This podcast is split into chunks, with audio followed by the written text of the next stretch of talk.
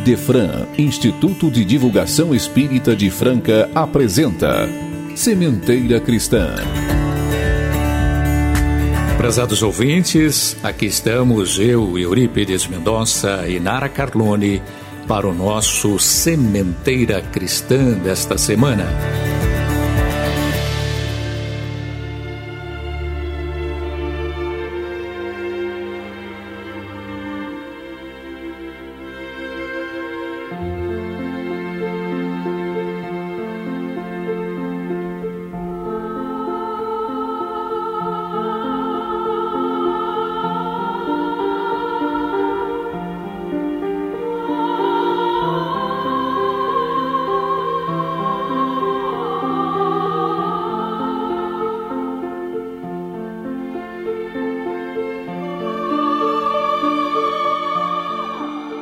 Pai nosso que está em toda parte, santificado seja o teu nome no louvor de todas as criaturas.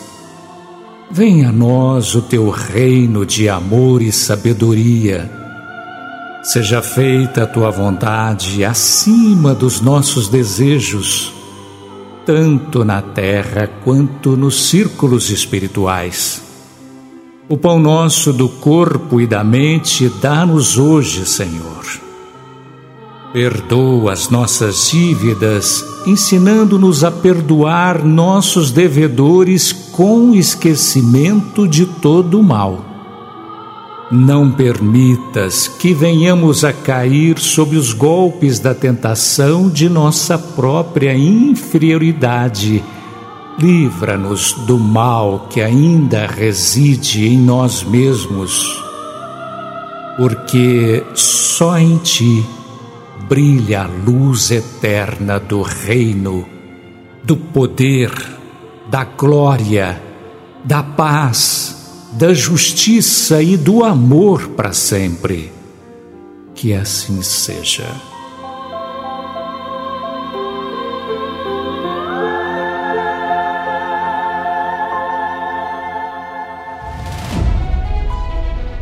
Sementeira Cristã apresenta Livro Aberto, respostas que esclarecem nossas dúvidas. Na sessão Livro Aberto, vamos destacar a questão seiscentos e quarenta de O Livro dos Espíritos. Pergunta: aquele que não faz o mal, mas aproveita o mal praticado por outro, é culpável no mesmo grau? Resposta: é como se o cometesse. Ao aproveitá-lo, torna-se participante dele. Talvez tivesse recuado diante da ação, mas se ao encontrá-la realizada, dela se serve, é porque a aprova e a teria praticado se pudesse ou se tivesse ousado.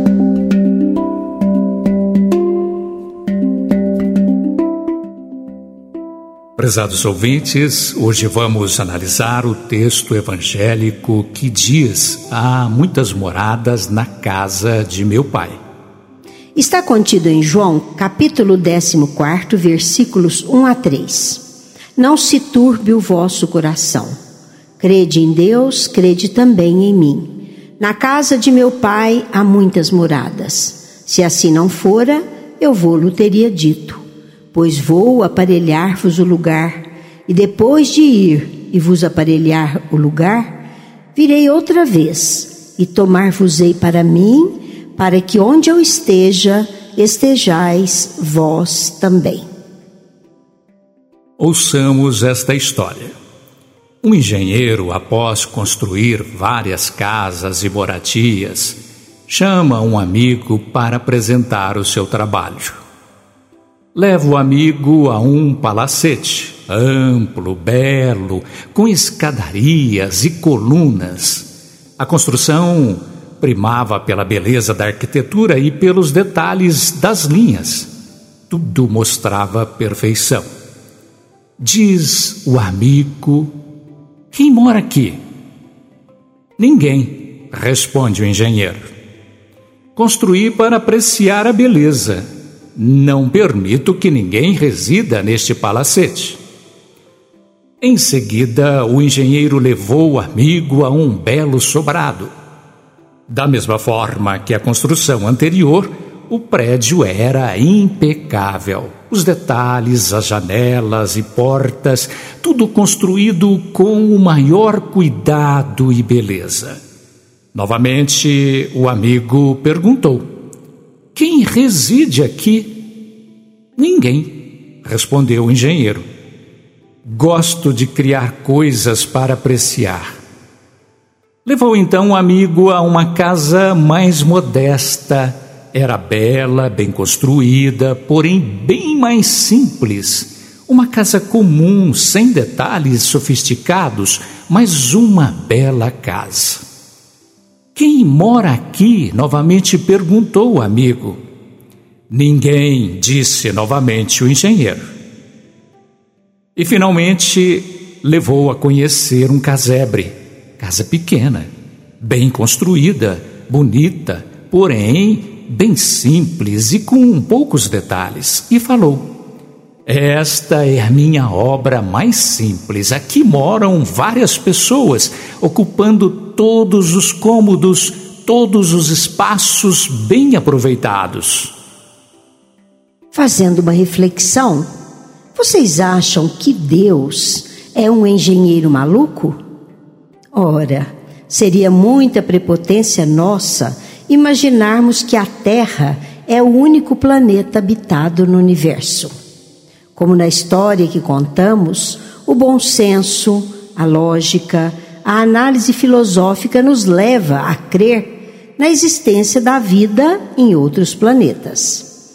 De acordo com Allan Kardec, a casa do Pai é o universo, e as muitas moradas são os mundos que circulam no espaço infinito. Os diversos mundos estão em condições diferentes uns dos outros, como ensinam os espíritos. Esses mundos são, foram ou serão habitados, e as humanidades que os habitam podem ser do mesmo grau que a terrestre, como também física e moralmente inferiores aos terráqueos, ou mesmo superiores aos espíritos que povoam a Terra. No universo, a Terra é apenas um pequeno mundo, como tantos outros. Além disso, houve uma afirmativa de Jesus, que todos sabemos é o espírito mais perfeito que já veio à Terra. Ele nos disse: "Na casa do Pai há muitas moradas." Analisemos então, sob o ponto de vista filosófico, essa afirmativa de Jesus. Se nunca tivéssemos visto os peixes vivendo dentro da água, não saberíamos que ali pode existir vida, já que a constituição humana não é apropriada para este tipo de possibilidade. Portanto, qualquer pessoa de mediana inteligência é capaz de perceber a lógica da existência de vida em outros planetas. Existem formas de vida que desconhecemos. Sob o ponto de vista científico, o que nos diz a ciência acerca deste assunto? A história da origem de quase todos os povos antigos se confunde com a de sua religião. É por isso que os primeiros livros da história da humanidade foram os livros religiosos, os livros sagrados. Ora, todas as religiões buscam o princípio das coisas, o princípio da humanidade, da formação e disposição do universo. Assim, as religiões nos deram explicações e informações dos mundos e do universo. Consequentemente, os livros sagrados também foram os primeiros livros de ciência, pois não havia outra fonte de registro. Foram também os livros sagrados os primeiros códigos das leis civis. Nos tempos primitivos, os meios de observação eram necessariamente muito imperfeitos, e as teorias acerca do sistema dos mundos eram cheias de erros grosseiros. Os livros eram resultado do conhecimento daquela época e fruto do desenvolvimento da inteligência apropriada àquele tempo. Assim, o conhecimento acerca do universo e dos mundos, precisou da chave da ciência para resolver inúmeras questões. Foi preciso que a astrologia abrisse as portas do infinito para se chegar aos cálculos sobre movimento, posição, volume, natureza e papel dos corpos celestes. Foi preciso que a física revelasse as leis de gravitação, do calor, da luz, da eletricidade. Foi preciso que a química explicasse as transformações da matéria, que a mineralogia revelasse os materiais de que se compõe a crosta terrestre, que a geologia ensinasse sobre as camadas terrestres e formação gradual do globo. Assim também, a botânica, a zoologia, a paleontologia, a arqueologia, enfim, todas as ciências se completassem para oferecer seu contingente de conhecimento em favor da revelação mais clara e lógica acerca das leis da natureza. A ciência, portanto, abriu a rota às descobertas do homem, porém podemos afirmar com certeza que ainda não foram resolvidas todas as dificuldades sobre a vida em outros planetas. No ano dois mil, o telescópio Hubble, o mais potente da época, conseguiu nos oferecer inúmeras fotos de regiões siderais. Os cientistas, ao observarem as fotos, havia berçários de estrelas, convulsões de astros, apresentando uma verdadeira explosão, etcétera, disseram: temos aqui material para uma década de estudos.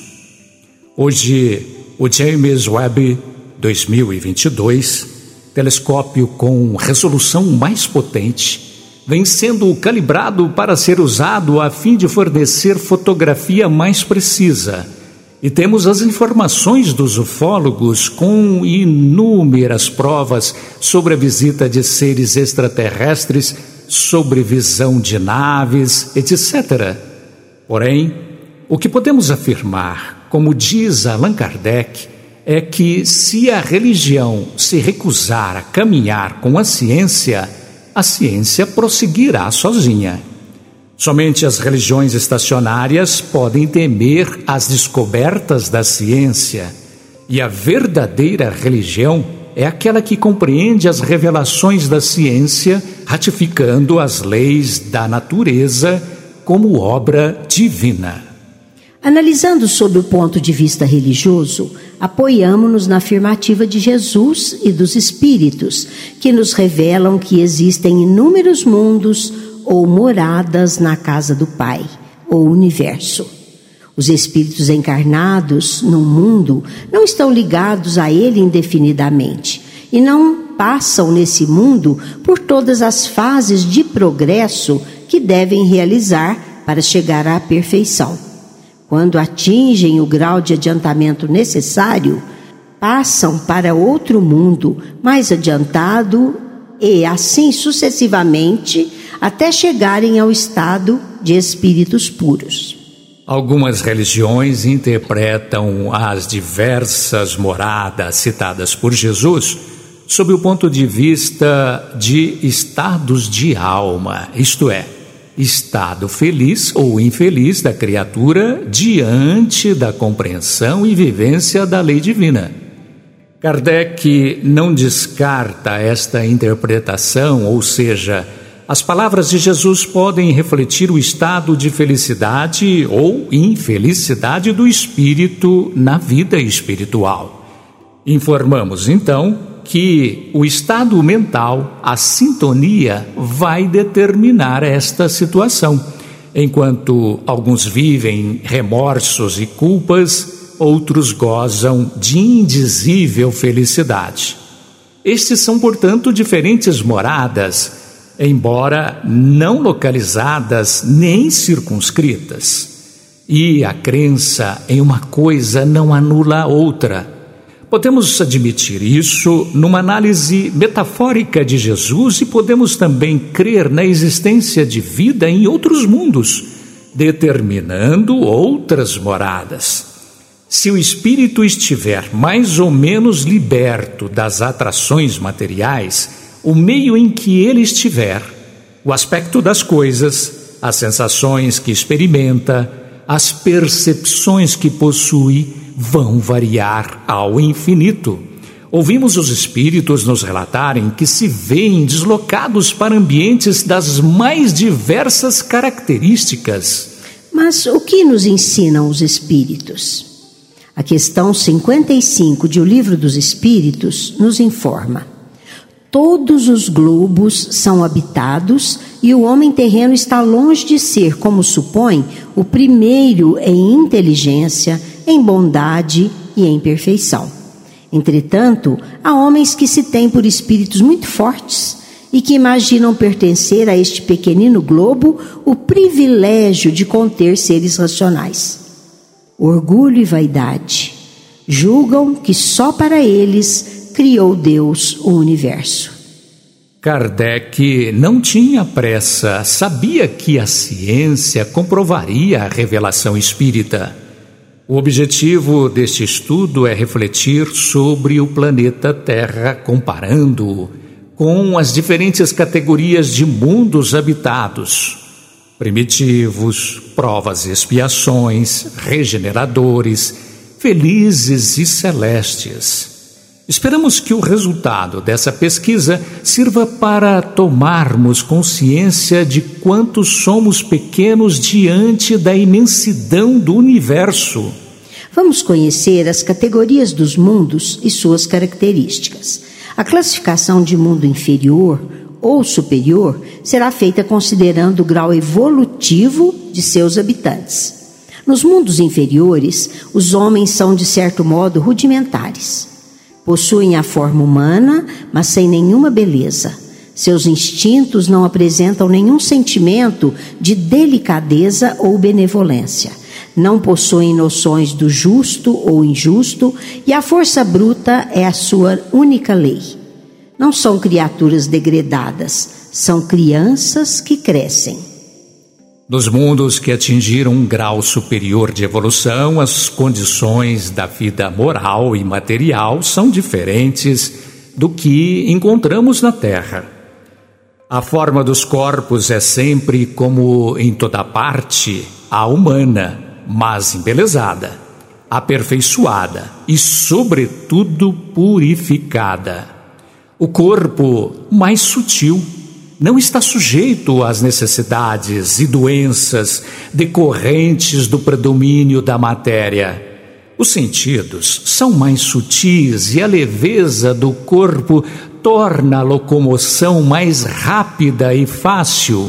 Em vez de se arrastarem penosamente sobre o solo, eles deslizam pelo esforço apenas da vontade.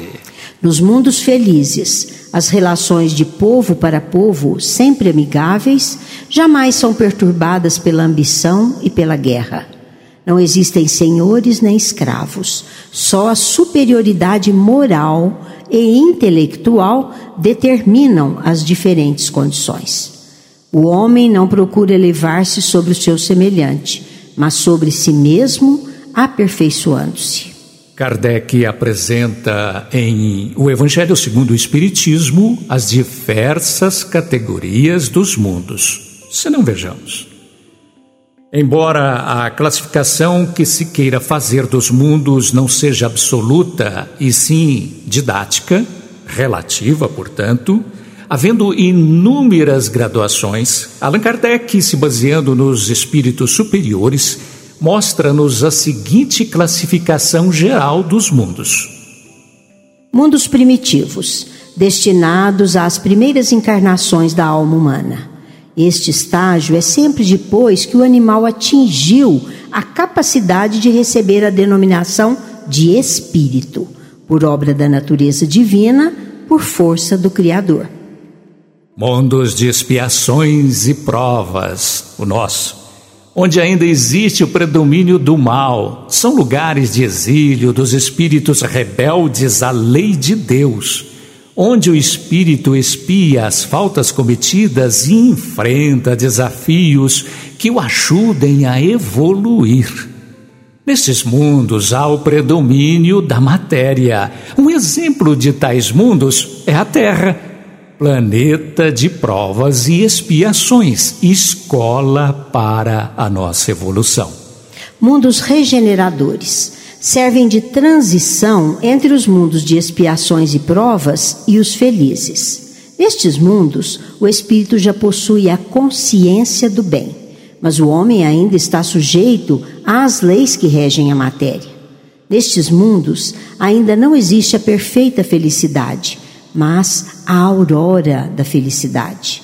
Não mais existem expiações, mas ainda há provas. Nessa transição, os espíritos ocuparão posteriormente os mundos felizes. Mundos felizes, onde o bem reina e supera o mal. Nestes não há mais provas nem expiações. E, finalmente, mundos celestes ou divinos, morada dos espíritos puros. Só existe o bem. E agora, Nara, falando um pouco sobre a Terra. Realmente, a Terra é um minúsculo grão de areia no imenso cosmo universal. Mundos incontáveis de maior grandeza circulam nas inúmeras constelações do universo. Assegura a ciência que a Via Láctea possui mais de duzentos milhões de estrelas espalhadas entre suas nebulosas. Vivemos nesse turbilhão de galáxias e estrelas. Somos viajores do espaço em busca de perfeição e nosso destino é a felicidade plena, habitando aqui ou ali. Porém, nosso planeta é, na atualidade, a residência que nos acolhe. Portanto, amá-lo e protegê-lo é o nosso dever. Jesus disse: a boca fala do que está cheio o coração. E nós completamos: os olhos veem conforme nossa atmosfera interior. Por isso, alguns afirmam: este planeta é uma prisão. Outros dizem: não, é um hospital. Mas outros ainda asseguram: é um belo jardim. Kardec, ao se referir à providência divina, no seu livro A Gênese, definiu-a como sendo a atenção de Deus para com tudo e com todos. E concluiu: a solicitude que está em toda parte, tudo vê e a tudo preside, mesmo as menores coisas. Transcorridos quase dois séculos, a humanidade tenta desenvolver o pensamento ecológico. E percebe que cada ser vivo se interconecta, sendo todos necessários para a manutenção de todos. Tudo está integrado em tudo.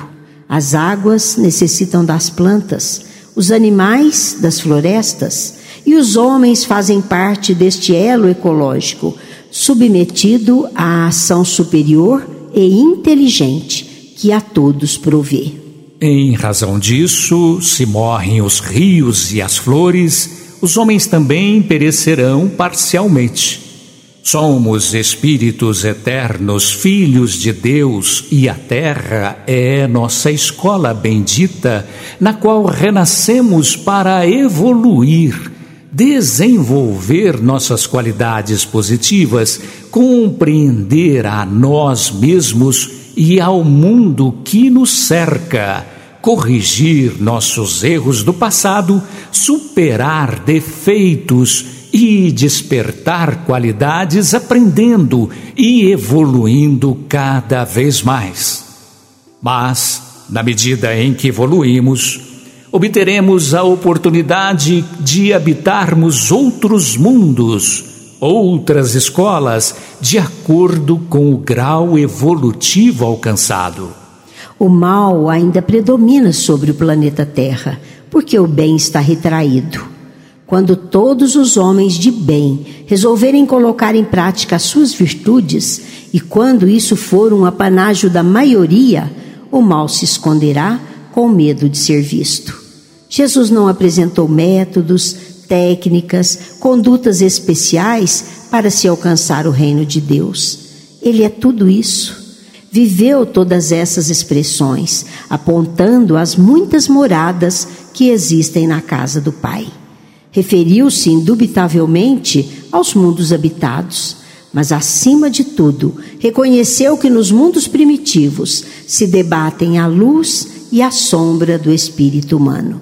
Mas veio nos convidar a segui-lo, a fim de alcançarmos as moradas felizes através do conhecimento e da virtude, da sabedoria e do sentimento, integrando-se ao divino amor que dele dimana.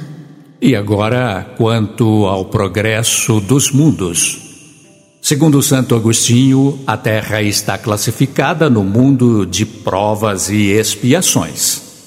Esteve material e moralmente num estado inferior ao que está hoje e atingirá, sob esse duplo aspecto, um grau mais avançado. Ela atingiu um dos seus períodos de transformação em que, de mundo expiatório, tornar-se-á mundo regenerador. Então os homens serão felizes porque a lei de Deus nela reinará. Concluindo a nossa proposta de hoje, dizemos: a época atual é de transição. A transição, ora vivida pela Terra, que está passando de mundo de expiação e provas para mundo de regeneração, provoca o interesse de adeptos das mais diversas vertentes do pensamento religioso, principalmente os espiritistas. Devemos entender que os mundos, como a humanidade, também precisam evoluir, capacitando-se a receber os espíritos que também se renovam na sua caminhada evolutiva. As transformações que esta geração assiste, portanto, fazem parte desse processo que elevará a Terra a um grau superior no concerto dos mundos, daí resultando melhor ambiente físico, moral e espiritual, para que nela possa habitar essa humanidade renovada. A Terra, no dizer dos Espíritos, não terá de transformar-se por meio de um cataclismo que aniquile de súbito uma geração. A atual desaparecerá gradualmente e a nova lhe sucederá do mesmo modo, sem que haja mudança alguma na ordem natural das coisas. O que observaremos é que uma parte dos espíritos que encarnavam na Terra, aqui não mais tornarão a encarnar. Em cada criança que nascer, virá um espírito mais adiantado e propenso ao bem. Tendo chegado o momento de se fundar a era do progresso moral, a nova geração será reconhecida por inteligência e razão, geralmente precoces, juntas ao sentimento inato do bem e às crenças espiritualistas. Não se comporá exclusivamente de espíritos eminentemente superiores, mas dos que, já tendo progredido, se acham predispostos a assimilar todas as ideias progressistas e aptos a implantar o movimento de regeneração. O que distingue os espíritos atrasados é, em primeiro lugar, a revolta contra Deus, a propensão instintiva para as paixões degradantes, para os sentimentos antifraternos de egoísmo, de orgulho, de inveja, de ciúme. Enfim, o apego a tudo o que é material, a sensualidade, a cupidez, a avareza. Todos esses vícios são incompatíveis com o reinado da fraternidade, e porque o contato com eles constituirá sempre um sofrimento para os homens de bem. Quando a Terra se achar livre deles, os homens caminharão sem impedimentos para o futuro melhor que lhes está reservado, mesmo neste mundo, por prêmio de seus esforços e de sua perseverança, enquanto se preparam para uma depuração mais completa que lhes abra o acesso aos mundos superiores. A regeneração da humanidade, portanto, não exige absolutamente a renovação integral dos espíritos. Basta uma modificação em suas disposições morais. Essa modificação se opera em todos quantos lhe estão predispostos a lutarem contra a influência perniciosa do mundo, o comodismo aos vícios e, finalmente, o exercício da vontade para a prática do bem e do amor. O Espiritismo muito contribui para que tudo isso ocorra.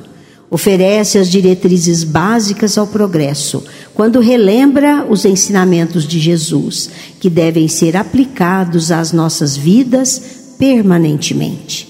Por isso, Jesus veio nos convidar a segui-lo, a fim de alcançarmos as moradas felizes, através do conhecimento e da virtude, da sabedoria e do sentimento, integrando-se ao divino amor que dele dimana. Em nosso momento musical de hoje, ouviremos Outras Moradas, de César Tucci, canta Vanessa Bertolini. Está contido no C D Cancioneiro Espírita, volume um.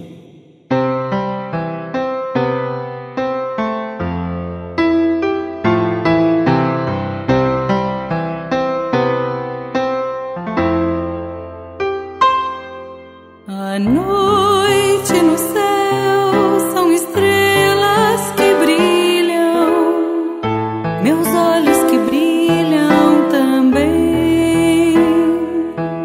Descobrem no céu mil sinais que cintilam, sem ver todas elas, porém, são muitas moradas no espaço infinito, são lares distantes daqui, são sóis de energia.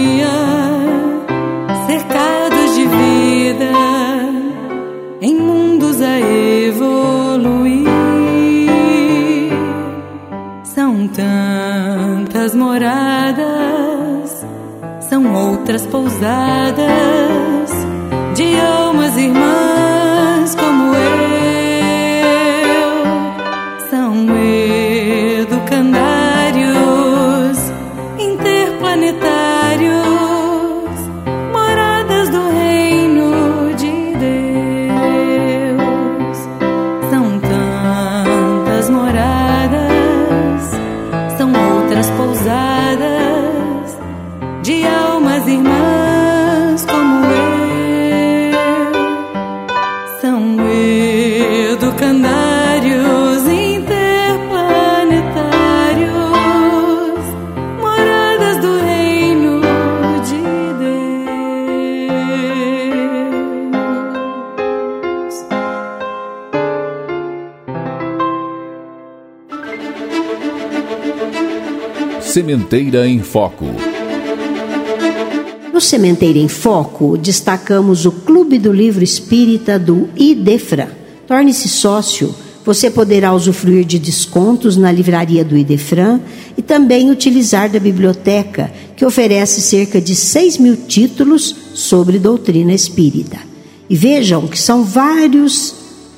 E vejam que são várias opções mensais: história, romance, mensagens, livros infantis, livros de estudo. Tudo para você adquirir por um preço muitíssimo barato. Ligue dezesseis, três sete dois um, oito dois oito dois ou consulte o site w w w ponto idefran ponto com ponto b r. Torne-se associado. Clube do Livro Espírita Idefran. C H B Idefran Telemensagens. Utilize deste recurso e ouça mensagens de reconforto, paz e fé. Diz que, então, dezesseis, três sete um três, zero dois nove nove. vinte e quatro horas no ar. Estamos divulgando sobre entidades espíritas de nossa cidade. E hoje vamos destacar a Liga Espírita do Oeste. E quem vai nos contar a história desta entidade é Joel Barbosa de Oliveira, em gravação. Liga Espírita do Oeste, um breve histórico da sua fundação. Em vinte e quatro de agosto de mil novecentos e trinta e três, foi feita uma Assembleia Geral para a fundação da Liga Espírita do Oeste, presidida pelo senhor Teófilo Rodrigues Pereira, que foi o nosso primeiro presidente. Em quinze de outubro de mil novecentos e trinta e três, na sede provisória instalada na rua General Osório duzentos e oitenta e seis, começou-se então os primeiros trabalhos para o desenvolvimento da, das atividades. Em quatorze de dezembro de mil novecentos e trinta e três, nós tivemos a doação de um terreno pela senhora Augusta Redondo Martins, viúva do senhor Manuel Gomes Redondo. Em quinze de fevereiro de mil novecentos e trinta e quatro, a Liga Espírita do Oeste fez a sua adesão à F E B, Federação Espírita Brasileira. Em vinte de maio de mil novecentos e trinta e cinco, foi colocada a pedra fundamental para a construção da sede própria. E em doze de dezembro de mil novecentos e trinta e cinco, a inauguração do salão oficial no atual endereço, Rua General Teres, trezentos e quarenta e dois. As atividades desenvolvidas hoje, pós-pandemia, na Liga do Oeste são as seguintes. Temos passes todos os dias à tarde, das quatorze às quinze horas, todos os dias da semana, de segunda a sexta. Às segundas-feiras à noite, nós temos um estudo do Evangelho das dezenove e trinta às vinte e trinta, um estudo do Evangelho com passe no final. E depois das vinte e trinta às vinte e uma e trinta, a reunião mediúnica para atendimento de diversas pessoas que nos procuram. Às terças-feiras temos também um estudo do Evangelho com passes das dezenove e quinze às vinte e trinta. Às quartas-feiras à noite, às dezenove e trinta, nós temos uma outra reunião mediúnica. E às sextas-feiras nós temos um estudo sobre mediunidade e obsessão das dezenove e trinta às vinte e trinta, onde nós, além do estudo sobre os efeitos da mediunidade, da influência espiritual, nós fazemos o tratamento e o desenvolvimento das pessoas que estão com a mediunidade em desenvolvimento. Aos domingos de manhã, nós temos a evangelização infantil, aos cuidados da Valdete Pereira, das nove às dez e meia da manhã, com duas classes de quatro a oito anos e outra classe de oito a doze anos.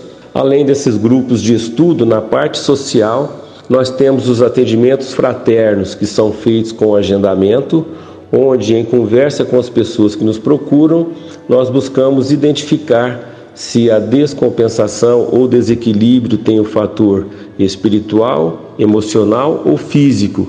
E a partir dessa identificação, nós encaminhamos para os tratamentos devidos. Temos também, aos sábados, primeiro, terceiro e quinto sábado de cada mês, o curso de gestantes, que vai de fevereiro a dezembro. As gestantes são convidadas a participar dessas atividades, onde elas recebem uh, uma palestra todos os sábados sobre temas relacionados aos casos. Por exemplo, responsabilidade dos pais para com os filhos, direitos trabalhistas das gestantes, cuidado com recém-nascidos e depois, no final, entrega do kit enxoval para cada gestante. Paralelo ao curso de gestante, nós temos um grupo de costura, onde costureiras e agendamento fazem montagem dos enxovais para entrega às gestantes no final do trabalho. A Liga Espírita do Oeste exerce também um trabalho assistencial no Jardim Palmeiras, na rua Professora Senira Figueiredo do Carmo, mil oitocentos e trinta e cinco, há aproximadamente cinquenta anos. Esse acolhimento iniciou-se com a saudosa dona Odila Alves, ou tia Odila, que doou tempo e amor àqueles que tanto precisavam de uma mão amiga. O local, apelidado carinhosamente de Vilinha, conta com uma república que atualmente abrange ou acolhe quatro velhinhas que não têm vínculo com as famílias, né? São quatro idosos. Além disso, esse projeto das Vilinhas oferece almoço todos os sábados para cerca de setenta famílias, É, e também a distribuição de cestas é, e mantimentos e verduras para as pessoas que procuram é, esse tipo de ajuda lá nas vilinhas. O, o almoço começa a ser preparado às sete e quinze da manhã e depois, entre as nove e quinze e as dez horas, tem um estudo do Evangelho Segundo o Espiritismo e aplicação de passe para as pessoas da vizinhança que moram ali próximos. Essas são as atividades que hoje estão funcionando pós-pandemia na nossa adorável Liga Espírita do Oeste. Pensadores e suas reflexões. Em Pensadores e suas reflexões, hoje vamos ouvir Divaldo Pereira Franco sobre o tema Transição Planetária. Terminamos de psicografar mais um livro, ditado pelo espírito Manoel Philomeno de Miranda. Ele faz um estudo da pandemia, olhada do mundo espiritual para cá, e do mundo de regeneração. Então ele diz que nós estamos nos rumos, nos caminhos do mundo de regeneração. As obsessões coletivas, a sensibilidade das pessoas, como nós estamos sensíveis, aborrecemos-nos com tudo, desdenhamos tudo, ou nos atiramos nesta avalanche de loucura que denominamos prazer, e às vezes são torpes prazeres, que nos alucinam, que nos desgastam, que nos aniquilam. Então, podermos ver isto, escrito pelo Espírito Manoel Philomeno de Miranda, falando-nos da imortalidade, dos espíritos que desceram à Terra para poder enfrentar, ajudando-nos, a pandemia terrível, para inspirar os cientistas, cientistas, microbiologistas, virologistas, desencarnados, também vieram nessa avalanche de espíritos de luz, inspirar os cientistas nos seus laboratórios, inspirar os políticos à honestidade, a verdade e também os perigos que estão ameaçando-nos com o vírus impertinente do covid dezenove. Então esses espíritos vieram e Manoel Philomeno de Miranda narra-nos, fala-nos da técnica de desobsessão. Eu próprio experimentei na carne as aflições mediúnicas. E alguns espíritos não têm interesse que a verdade se expanda e atacam as pessoas probas, as pessoas do bem, os médiuns honestos, cristãos, trabalhadores e os outros também. Então, nós estamos nessa luta, a luta do bem e do mal, da verdade e da impostura, da luz e da sombra. E vemos os vexilários de uma nova era, saudáveis. Se tem algum problema de natureza orgânica, a sua alma é saudável.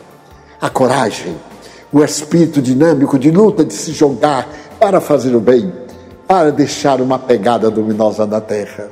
No mundo de regeneração, para o qual estamos caminhando, com essas transformações de várias ordens que nos surpreendem a cada momento, a vida será muito mais agradável, factível, fascinante. Então, Manoel Philomeno de Miranda narra essas experiências, porque os espíritos têm interesse pela nossa felicidade.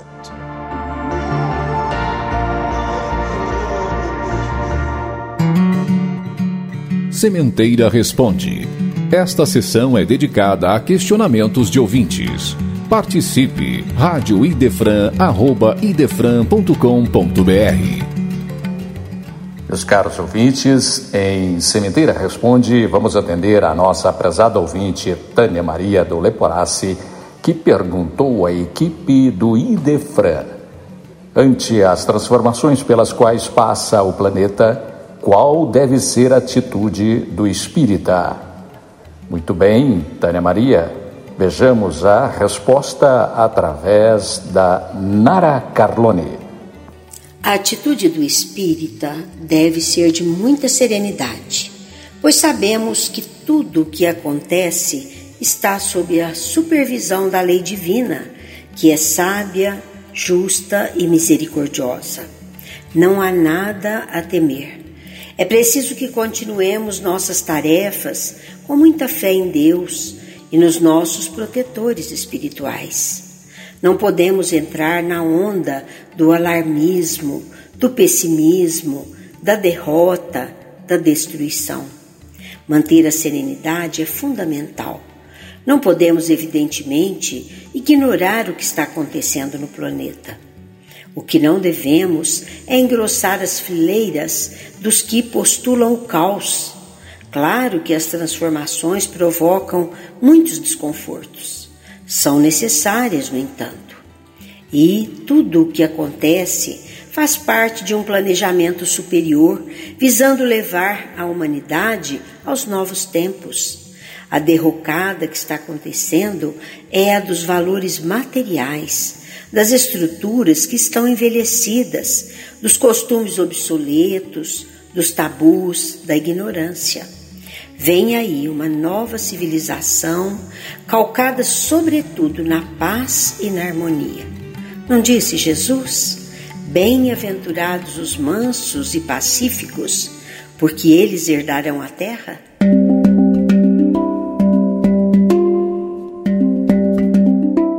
Encerramos o Sementeira Cristã, oferecendo a todos vocês o poema A Terra, de Casimiro de Abreu. Se a noite escura na terra, onde rugem tempestades, se há tristezas, se há saudades, amargura e dissabor, também há dias dourados de sol e de melodias, esperanças e alegrias, canções de eterno fulgor. A terra é um mundo ditoso, um paraíso de amores, jardim de risos e flores rolando no céu azul. Um hino de força e vida palpita nas suas entranhas, retumba pelas montanhas, ecoa de norte a sul. O dia todo é alvorada de doces encantamentos, à noite, deslumbramentos, dá luz em seus brancos véus. À tarde, oscula as estrelas, os astros, o sol nascente, o sol, o prado ridente, o prado perfuma os céus. Quem vive num Éden desses é sempre risonho e forte, jamais almeja que a morte na vida o venha tragar. Sabe encontrar aventura nesse jardim de pujanças e enche-se de esperanças para sofrer e lutar. Se a noite escura na terra, abarrotada de dores, de lágrimas e amargores, de triste e rude carpir, também há dias dourados, de juventude e esplendores, de aromas, risos e flores, de áureos sonhos do porvir. Agradecemos a atenção de todos e convidamos os nossos ouvintes a estarem conosco no próximo domingo, às nove horas, no programa Sementeira Cristã.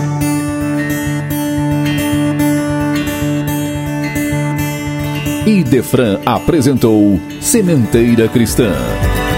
Idefran é amor no ar.